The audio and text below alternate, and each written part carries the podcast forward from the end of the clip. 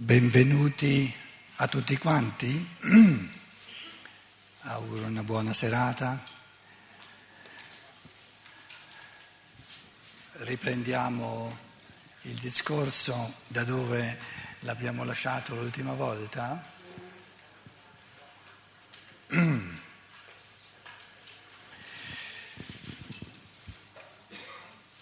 piccola, un piccolo avvio per eh, rimetterci nel contesto.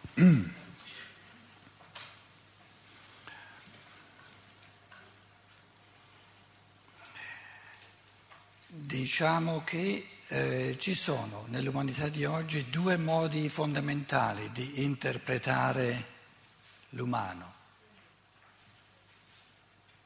o anche ogni fenomeno.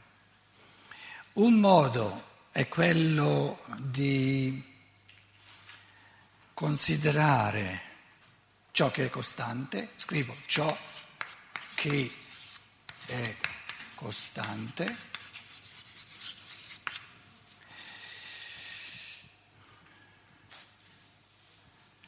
e non eh, credo che siate contrari al fatto che ci sia qualcosa che è costante.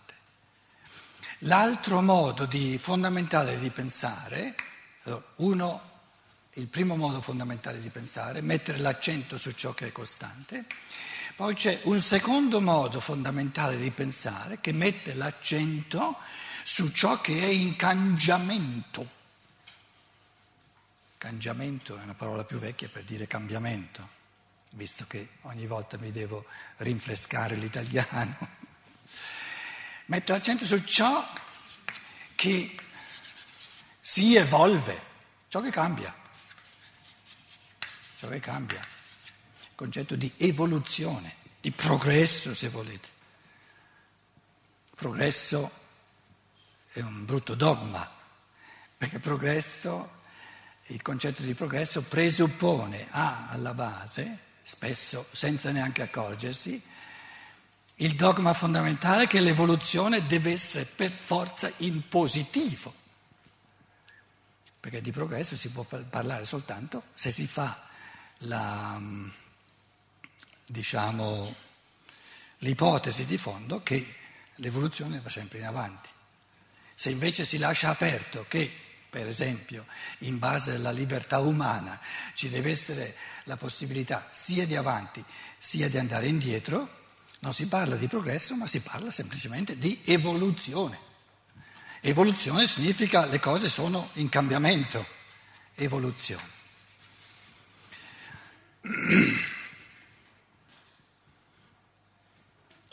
Se volete, il concetto di progresso è il dogma fondamentale della cultura laica, così come il concetto di creazione è stato il dogma fondamentale della cultura clericale. Che cosa c'è di male in questi due modi di considerare il mondo? Niente di male, c'è soltanto il fatto che sono tutti e due un po' unilaterali, perché a ognuno manca l'altro. Quindi diciamo che c'è un terzo modo di considerare il mondo, di considerare l'essere umano, di considerare gli eventi.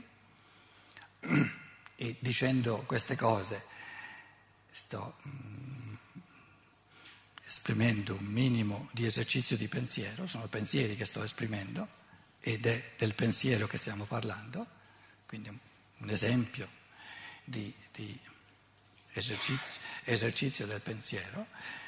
Se è vero che si può mettere l'accento su ciò che è immutabile, immutabile, e che si può mettere l'accento su ciò che è mutabile,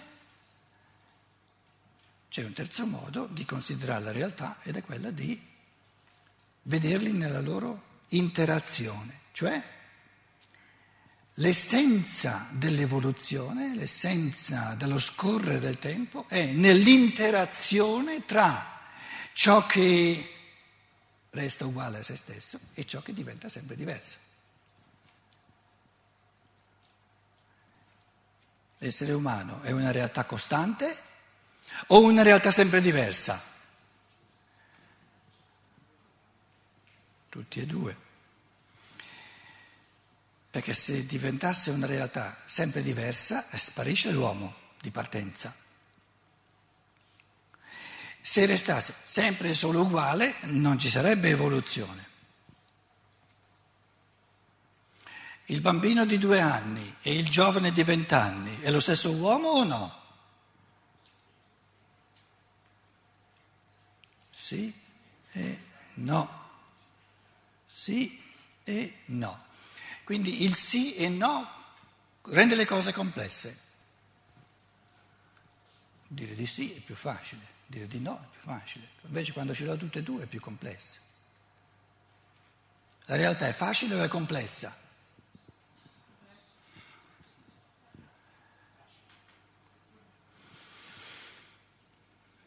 Lo dico in toscano. È facile per gli imbecilli ed è complessa per le persone un po' più intelligenti.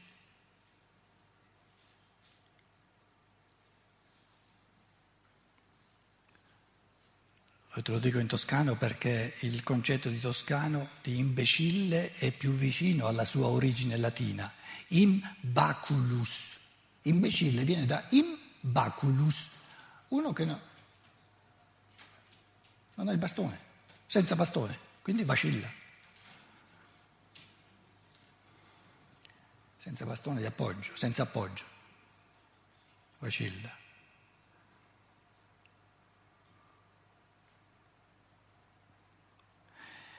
Se ci accordiamo che la realtà è complessa, la domanda successiva sarebbe qual è il senso positivo? C'è un senso positivo della complessità. Il senso positivo della complessità è il godimento. I colori fondamentali sono solo sette, le note fondamentali sono solo sette. Le combinazioni possibili sono semplici o complesse? Complessissime. E qual è il senso di questa complessità? Il godimento della musica, il godimento della pittura.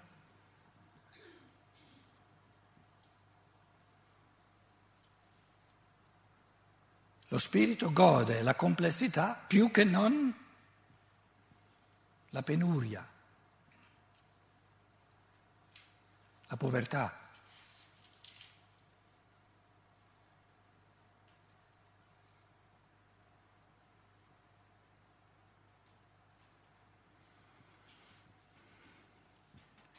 Allora, adesso rifaccio questi tre passi in chiave di evoluzione. Un'umanità più antica, andiamo indietro di 3.000 anni, 4.000 anni, se volete eravamo noi, se volete di 3.000-4.000 anni più giovani, più bambini di quello che siamo adesso. Diventare più vecchi non significa, eh, lo dicevo prima, che deve essere per forza un progresso, si è solo più vecchi, c'è evoluzione. Se andiamo indietro di millenni, troviamo una umanità, ed eravamo noi, per chi, per chi ha fatto sua, taglio corto, la prospettiva delle ripetute vite terrene, ma non è importante. Troviamo un modo di pensare, vedi Parmenide, vedi il Buddha, vedi tutta la sapienza dei, del Veda, dei Vedanta, dei, dei santi rishi dell'India. Troviamo un modo di pensare che guardava e metteva in primo piano ciò che è costante, l'eterno. E cos'è che è massimamente costante. Ditemi voi una realtà fondamentale dove la costanza è fondamentale e una realtà fondamentale dove in primo piano si pone il cambiamento, l'evoluzione, il sempre diverso. Basta che io scriva qua sopra la parola spirito e qua sotto la parola materia. Quindi il mondo della materia è per antonomasia, per eccellenza o se volete, eh, ti presenta ti mette il mondo della materia, il, il, mondo percepibile, ti mette in primo piano il cambiamento, il cambiamento sempre diverso. La mattina o di notte c'è buio, poi basta che passino un paio d'ore, sole, luce, beh, cambia, cambia tutto. Una pera, matura, matura, matura, bella matura, che uno sa cosa, si aspetti tre giorni, mazzalo che cambiamento da buttare via. Una giovane fanciulla avvenente, aspetti un paio di decenni, mazzalo che cambiamento. Eccetto la Luciana qui davanti, eh. La no, imbalsamata. Lì non c'è più cambiamento.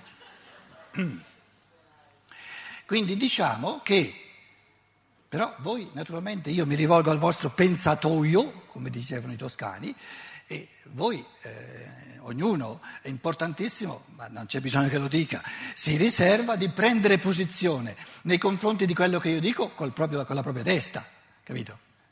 Quindi per me non è neanche importantissimo che io dica eh, oracoli, basta che vi metta una pulce nell'orecchio cerebrale in modo che si attivi qualcosa da parte vostra e poi andiamo bene. Diciamo allora che c'è stata una umanità primordiale che era talmente ancorata nella realtà dello spirito che viveva in primo piano ciò che è costante, ciò che è eterno, ciò che è immutabile, ciò che rimane uguale a se stesso. E diciamo che il senso, la direzione dell'evoluzione è stata quella di un inserimento, pardon, sempre più profondo. Qui avete, sono questi bellissimi cessi. Eh, io divertire qui a fare eh, nell'elemento della materia sempre più, si è sempre più inserito nell'elemento della materia, per cui adesso abbiamo una, fa, una seconda grande fase dell'evoluzione dove in primo piano è posta la materia e in secondo piano lo spirito, talmente in secondo piano che eh, tanti ben pensanti di oggi dicono lo spirito, ma che roba è? Ah, l'alcol! Ah, adesso sì che ho la realtà dello spirito.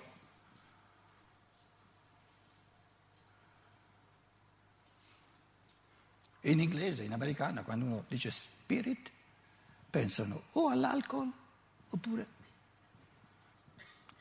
aria fritta, nebbia in Valpadana.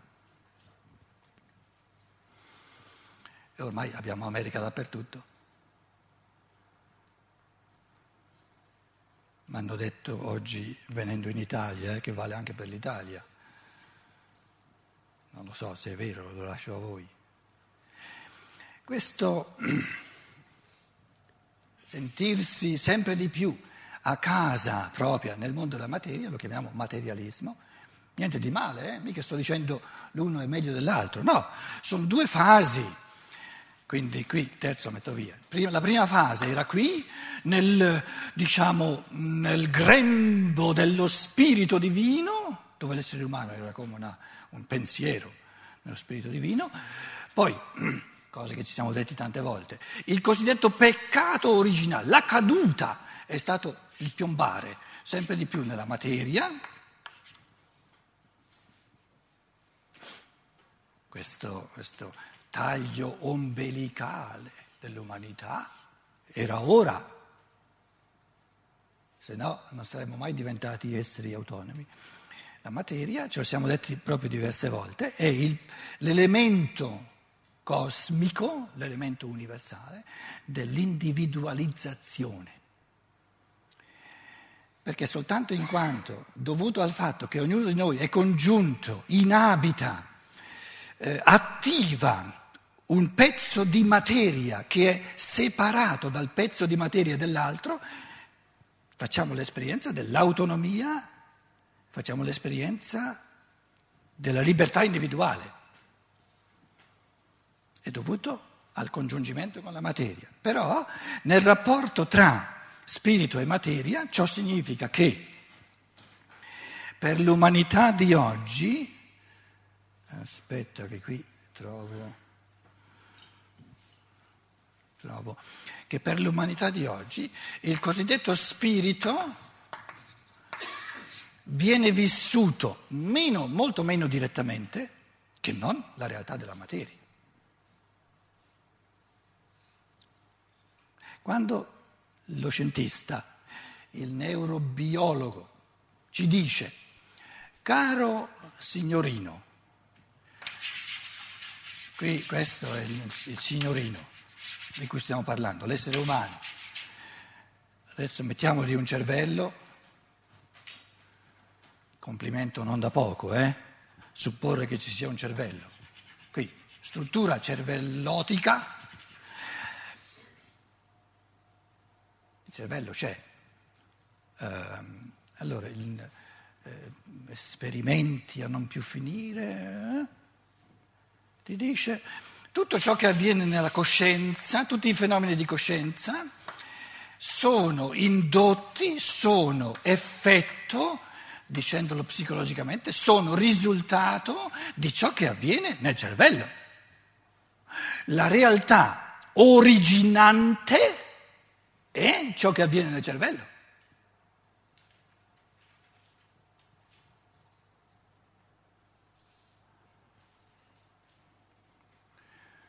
Arriva l'antroposofo Doc e dice no, no, no, no che non è così, è l'opposto.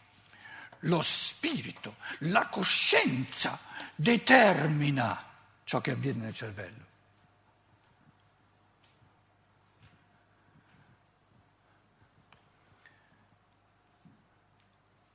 E lo scienziato dice, ma tu gli esseri umani te li sei guardati o no?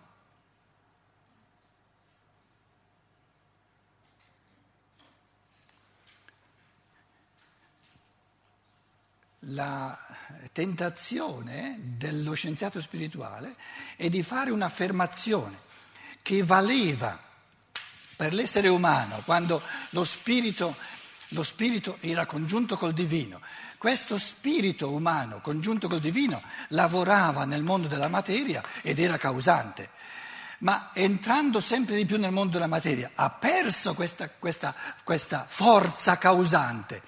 E lo stato attuale dell'interazione tra spirito, coscienza e spirito.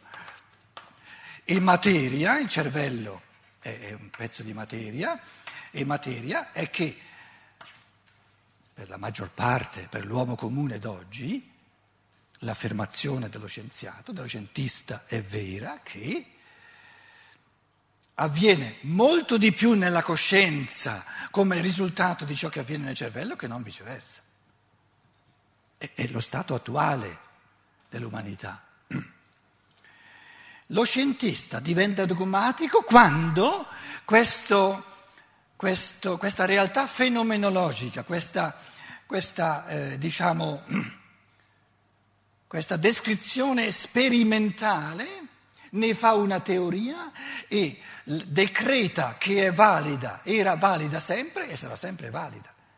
Invece di restare, di attenersi a descrivere ciò che percepisce, ciò che rileva con i suoi esperimenti oggi, fa illazioni che sono di puro pensiero, che non hanno più il sostrato legittimante della percezione, fa illazioni sullo stato, sul modo di interagire tra coscienza e cervello.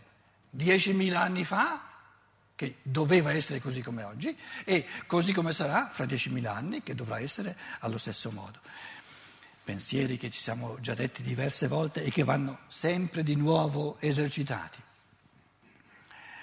Allora, ripeto, c'è un modo di pensiero che eh, privilegia, è la teologia, è la religione, eh, la realtà dello spirito. C'è un modo di pensiero che è quello specifico di oggi, che privilegia, che mette l'accento sul mondo della materia che è in continuo cambiamento.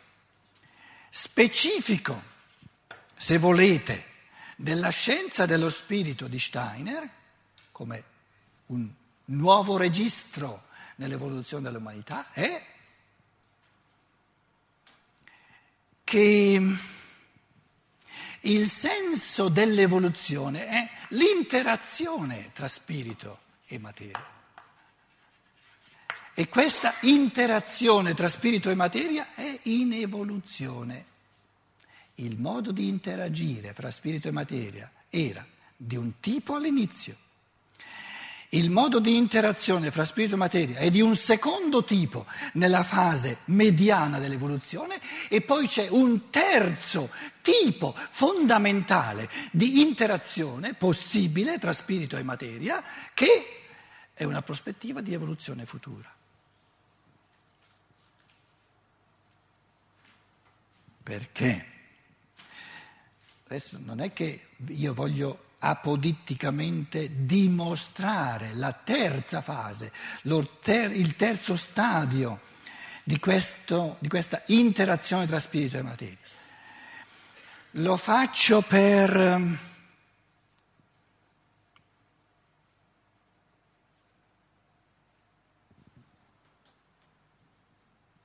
per via propositiva per via di innamoramento. Lo faccio dicendo, sarebbe mica male se fosse così. E se l'uomo riesce a dirci, sarebbe una gran bella cosa se fosse così, la direzione del futuro si rimbocca le maniche e ci prova. Perché sono così cauto rispetto a questa terza fase? Perché il fatto di, essere, di essersi inseriti sempre di più nella materia, il fatto di aver acquisito ciascuno di noi, ogni essere umano, la sua autonomia, ha fatto sorgere in questa enorme evoluzione un fattore evolutivo di incalcolabile eh, importanza, e cioè la libertà l'autonomia dell'individuo. E la libertà significa a partire da ora l'evoluzione può andare in una direzione e può andare in un'altra. E sta a te scegliere.